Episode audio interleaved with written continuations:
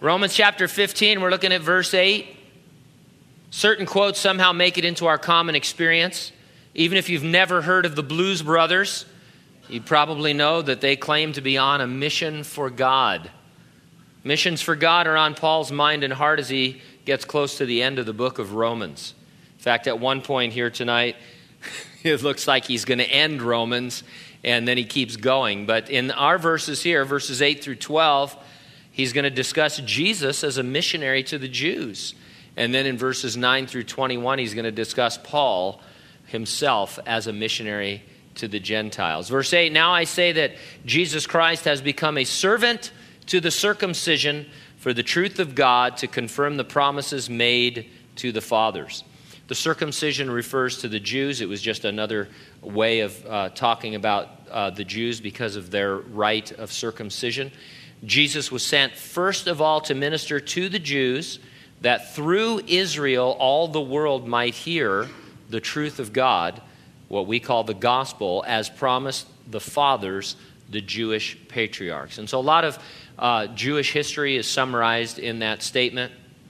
Jesus, the promised and prophesied Messiah, who would come to Israel, fulfilling all the promises that God made uh, to the patriarchs. Uh, and uh, Israel would be a blessing to the nations of the world.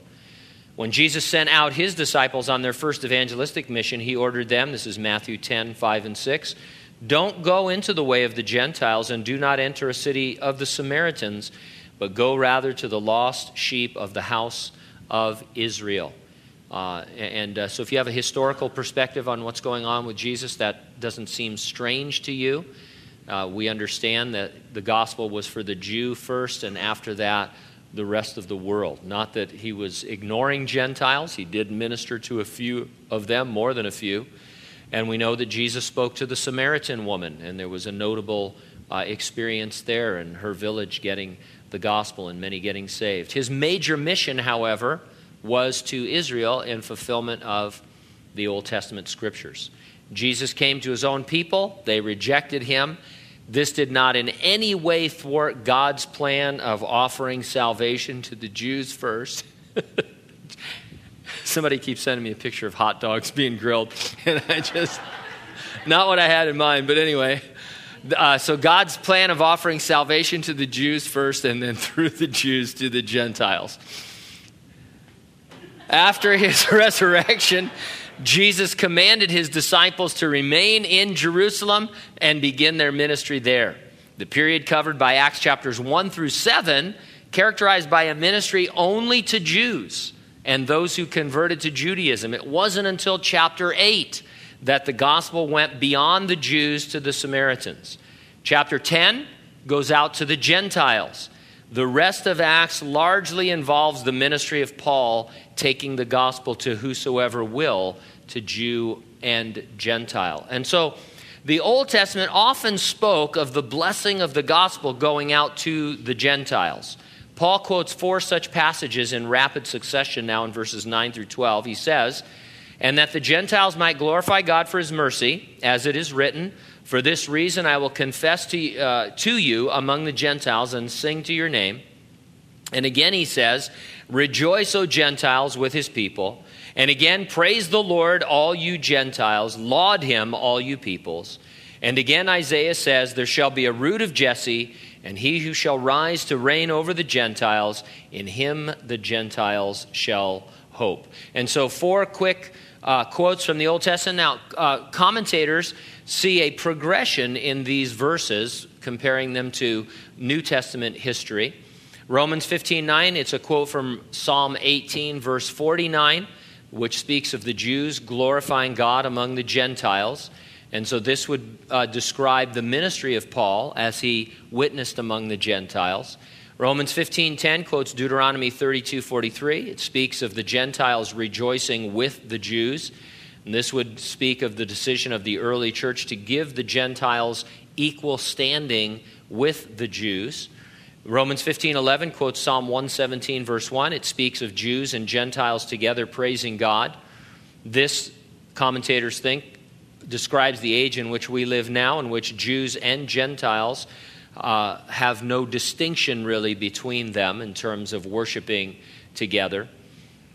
And in Romans 15 12, quotes Isaiah 11, verse 10, speaks of Jesus reigning over Jews and Gentiles. This looks forward beyond our own time to the future thousand year reign of Christ on earth at uh, his second coming. And so, uh, an interesting collection of verses that Paul strings together there to talk about the ministry uh, of the gospel to Gentiles, Jew and Gentile alike. The wall of partition, he says in other places, has come down and uh, we worship together as one in Christ. And so God has had, and He still has, a solid plan for missions, for reaching out.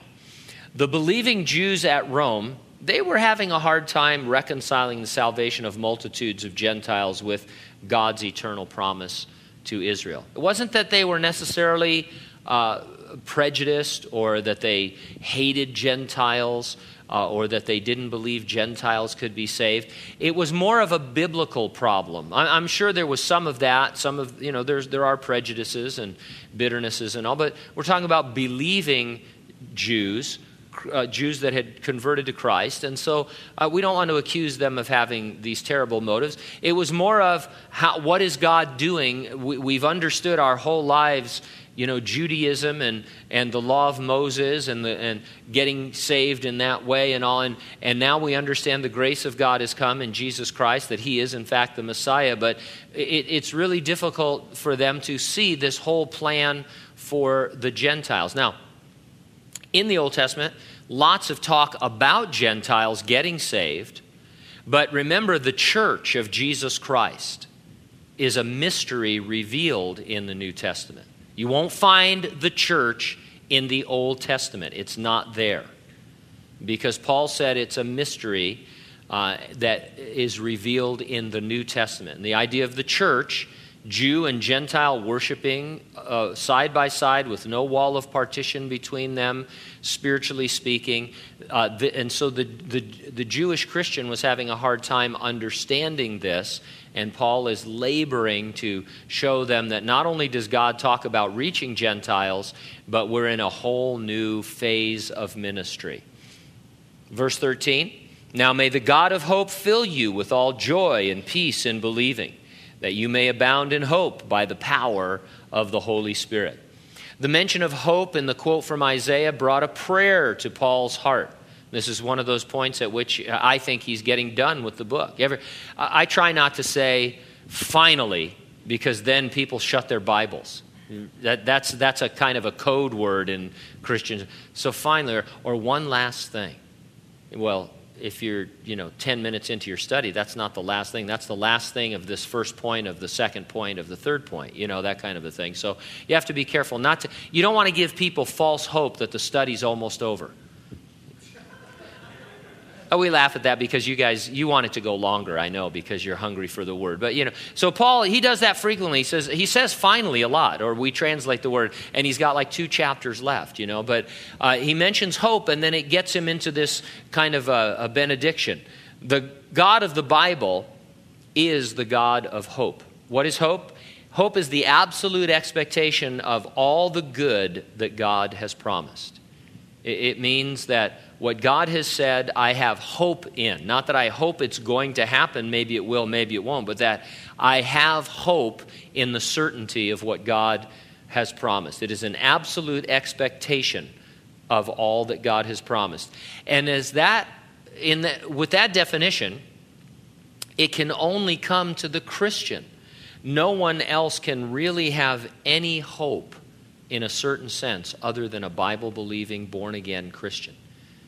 So when I share something, let, us take a funeral situation. You know, if I'm at a funeral or officiating at a funeral and I talk about the resurrection from the dead of this individual who was a believer in Jesus Christ, I have an absolutely certain hope because I believe in the God of hope. Now, everybody else who gets up and does a eulogy who's not a Christian and says, He's gone on to a better place and uh, doing what he loves. He's golfing in the sky with Jesus. You know, the, that's hopeful, but, and that's the kind of hope the world has. It's not based on anything but superstition and uh, emotion and things like that. And so our God is the God of hope. And, and what he has said is going to come to pass in my life will in fact come to pass, and you and I have a certainty. And I, I want to belabor that a little bit because I think we normally use hope in a very different sense. You know, uh, somebody will say something, well, I hope so.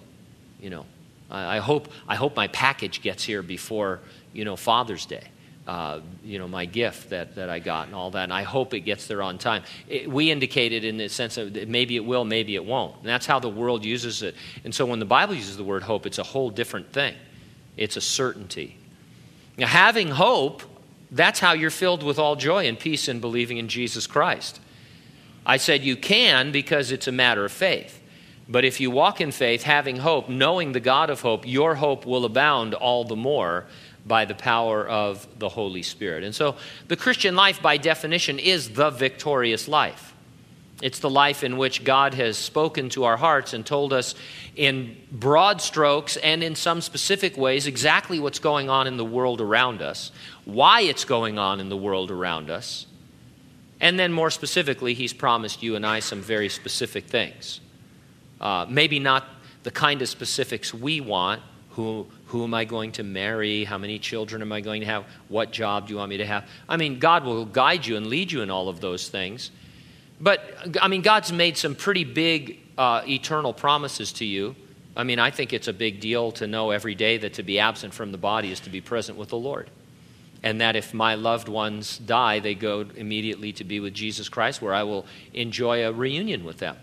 Uh, I mean, those, so there's some big things that God has promised us and, and given us hope for that no one else can have. And, and I'm jealous of those things.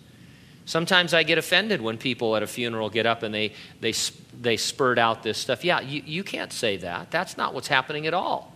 You have no basis to believe. Uh, you know, uh, one of the things that gets me is a lot of times the funerals. The other things you hear, if you go to a lot of funerals, a lot of th- one of the other things you hear is that person died doing what they wanted to do. Uh, and, and people, I mean, they're sincere. I'm not, I'm not getting down on people who say they died doing what they wanted.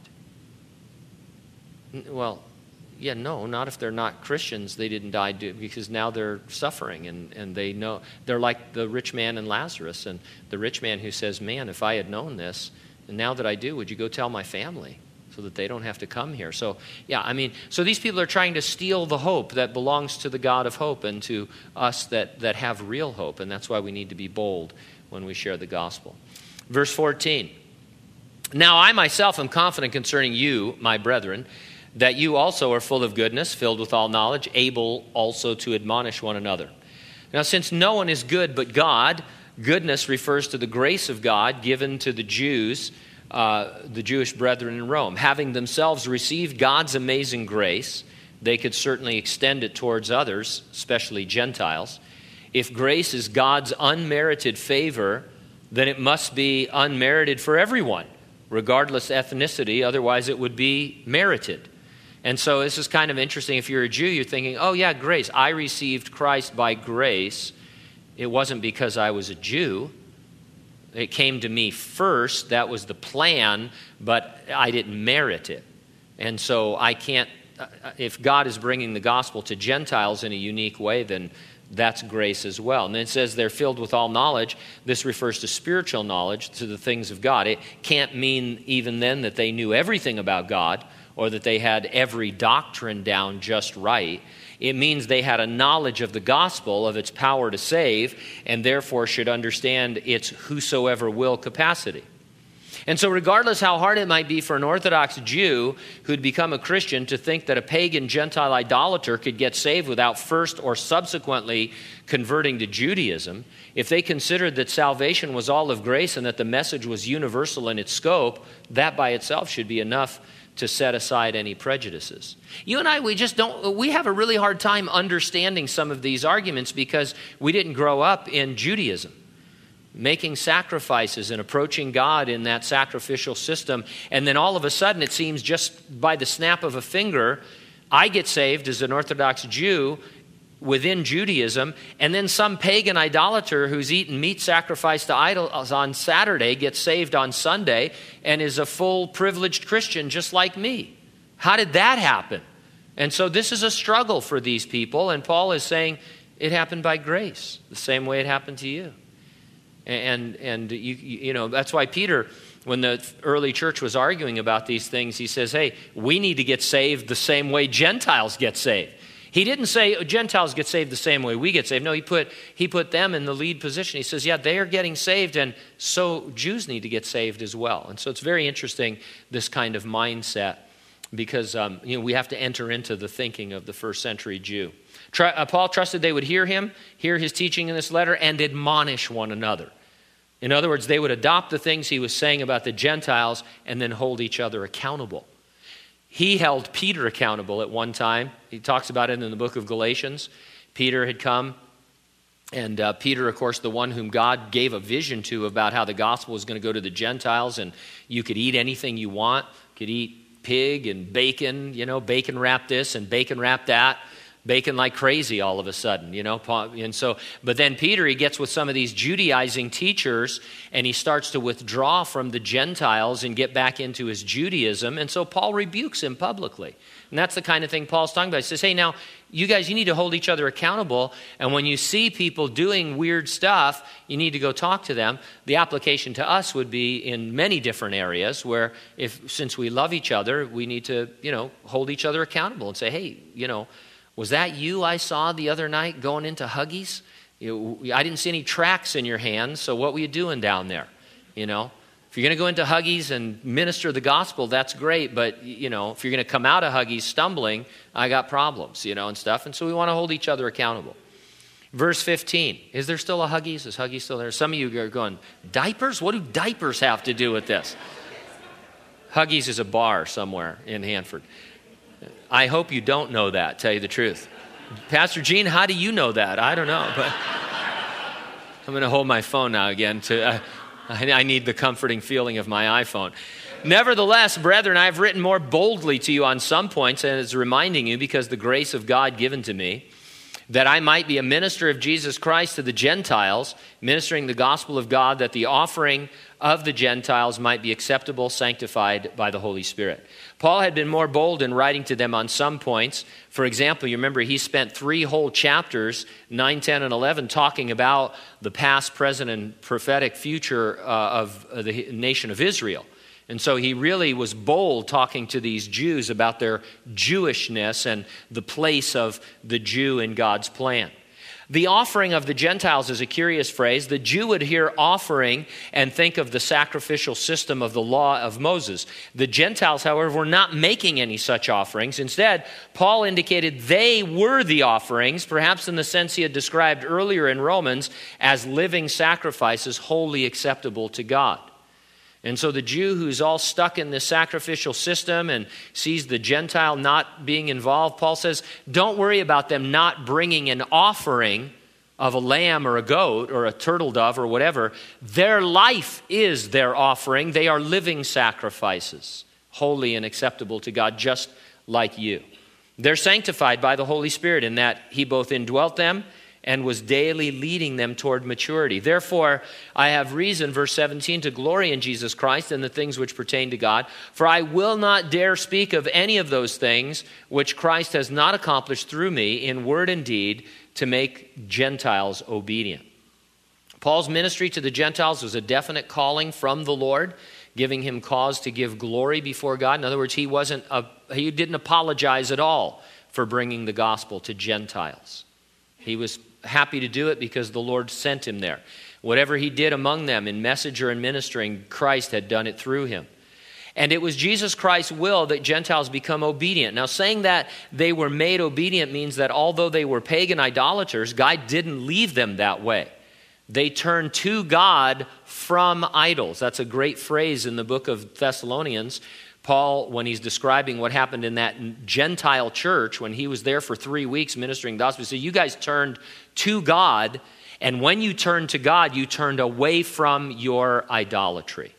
And so Paul is emphasizing that God didn't leave the Gentiles as pagan idolaters, they turned to him and away from that. They weren't lawless, but they didn't keep outwardly the law of Moses. So the Jew was saying, I'd, be, I'd, I'd, have a better feeling about this if the Gentile also kept part of the law of Moses like we do.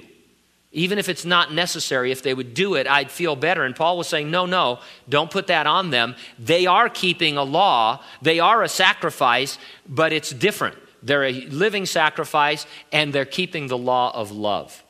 Verse 19, in mighty signs and wonders by the power of the Spirit of God, so that from Jerusalem and round about to uh, I can never pronounce this, Il, Illyr, Illyricum. What do you think? Pretty good? I got it on my phone. I've got a pronunciation thing, but take too long. I have fully preached the gospel of Christ.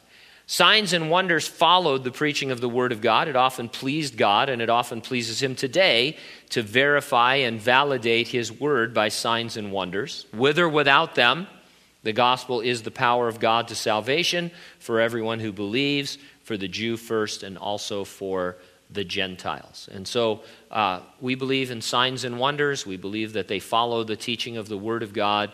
We also believe that God is uh, the one who is in control of those things, and so we don't seek after them. Uh, we simply preach the gospel. One thing I'll say about these guys, these New Testament guys like Paul, he went to preach the gospel, and then whatever happened, happened.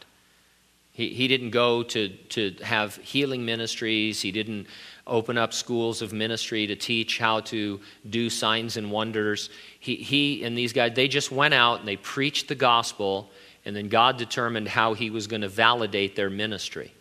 And in, in many cases, He did it with amazing signs and wonders. Uh, and so, our responsibility is to do what? Go out and preach the gospel and be open to what God wants to do, but not uh, what usually happens every few years is a, a, wave goes through the church where the church, you and I, we get rebuked because we're holding back God's signs and wonders. And then they come in and they teach you how to do these signs and wonders. And so then you have these fake signs and wonders going on for a while uh, so that people can say, see, God's doing a work and stuff. And all the while, it's just, we're not against it. God wants to heal somebody who am I to stand in the way? God wants to do something miraculous. That's fantastic. But our job is to just bring the gospel, bring the word of God, and uh, let God loose on people. Uh, Paul said he had fully preached from Jerusalem to this other place. This other place, Illyricum, uh, corresponds to the former Eastern European country of Yugoslavia. Uh, and so here's a clue to missions, by the way. What Paul had done was preach the gospel, establish churches, and then moved on. His idea of fully preaching the gospel involved establishing churches whose members would multiply his work by continuing to reach their communities with the gospel after his departure. And so the local church is a big part of world evangelism. And so it follows that church planting ought to be a high priority. Verse 20, and so I have made it my aim to preach the gospel not where Christ was named, lest I should build on another man's foundation, but as it is written, to whom he was not announced, they shall see, and those who have not heard shall understand. Paul's personal philosophy of ministry was to pioneer new work. He saw himself and others as builders laying a foundation of Jesus Christ upon which churches were built. To modernize what he was saying, we might say that Jesus is the general contractor and that he appoints others as subs to do the building. Now, if you're having a house built, you don't need two electrical contractors or two cabinet makers. You don't need two of any of the subcontractors at all.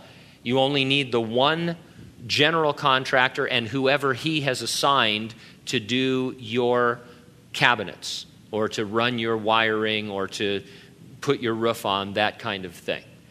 I think it's an excellent and extremely biblical philosophy of ministry to not build on another man's foundation. Now, notice it's interesting. Paul is not shy of calling this another man's foundation. You and I read that. We, I mean, if I said that, you'd say, well, wait a minute, Gene. It's Jesus. There's no man involved. But this is Paul saying this. He says it's another man's foundation. The foundation itself is the Lord. That's what you build. You, that's what you throw out there, the gospel. Paul says reminds us men and women are the ones who do the work of the ministry. It's a man that God sends out to do this work. And so you don't want to build on another man's foundation. There's plenty of work to be pioneered, plenty of pioneering work. Instead, we want to establish work where a work is already going on. And you know, do you know why? Because it's easy. because it's easy. We sometimes do this in communities where good churches are already ministering the Word of God. And sometimes people do it within a church where they decide they're going to raise up some ministry that's on their heart that uh, they want to do. There's a huge emphasis being put upon church planting right now in Christian circles, and that's great as long as you are planting and not splitting and transplanting, which is uh, what happens a lot, where people just say, hey, let's look at an area, and they pick an area, and you think, my goodness, there's at least 15 good churches that I could go to in that city if I had to. You know, if I, I'd rather go to a Calvary chapel, but um, oh, wait a minute, there's already a Calvary chapel. Well, gee whiz, it's big enough for several, so we'll start another one. And all the while, there are still places where people could really use a, a decent church. And so, my personal philosophy is if there's some church you can go to that is close to what you'd like to hear, then go to that church. There's no church that's going to be perfect, right? You understand that. It pains me to say that. Our church would be perfect if you weren't here, but. Uh, no, I'm just, just kidding. I know what you're thinking. It'd be perfect if you weren't. No, but um, people make church imperfect, and so. But a lot of times, if you think and I don't want to get into you know specifics, but a lot of times I hear people are planting a new church, and I think, really, that's like next door to three decent churches. Maybe their worship is a little bit different. They approach the word a little bit, but they're good churches that you could live with. And I thought, you know, how is that? how is that really not building on another man's foundation? Uh, go somewhere else where they really do need uh, a church. In cities and towns that already have Bible teaching churches, you need to have a compelling reason to start another one. If you're going to be very similar to another church, join with that other church, make it stronger rather than taking away from it. Too much of church planting is really just about personalities. It's about a person or a group wanting their own identity rather than being content to serve within a structure that God has raised up. And so um, we want to look beyond what is already established to those who haven't really heard the gospel. Uh, and, and that can apply to certain areas, but uh, you know, there's places in the United States that could use a, a good Calvary chapel. And, and there's no doubt about that. When I first I've told this story before, and I'll truncate it because we're getting over time. But when I came here, they had to convince. First of all, I didn't want to come here. It, nothing personal, but I wasn't. I was just on a trip visiting a friend of mine over in Visalia, and uh, all of a sudden, everybody thought that I might be the pastor of Calvary Hanford. You know, and, and um, I spent my whole time trying to convince everybody that they should just go to another church in Hanford, and they convinced me that at that time there wasn't, there really wasn't anything like Calvary Chapel. Not that we're the best church. I think we are. Uh, but there are other good churches. But if, you, if they looked at the landscape, there were churches that were pretty Pentecostal and not emphasizing the word. And then there were churches that were emphasizing the word, but they were pretty dry and not emphasizing the leading of the Holy Spirit. And, and really, this was an area that could use a Calvary Chapel type ministry, whether it was Calvary or another church that does that. Um, it, it, felt there was a need for it in this area. And um, so, you know, I at least became convinced in that initial trip that uh, there was a real need. Uh, and so, you know, there needs to be a real need uh, in, in, in, these different communities.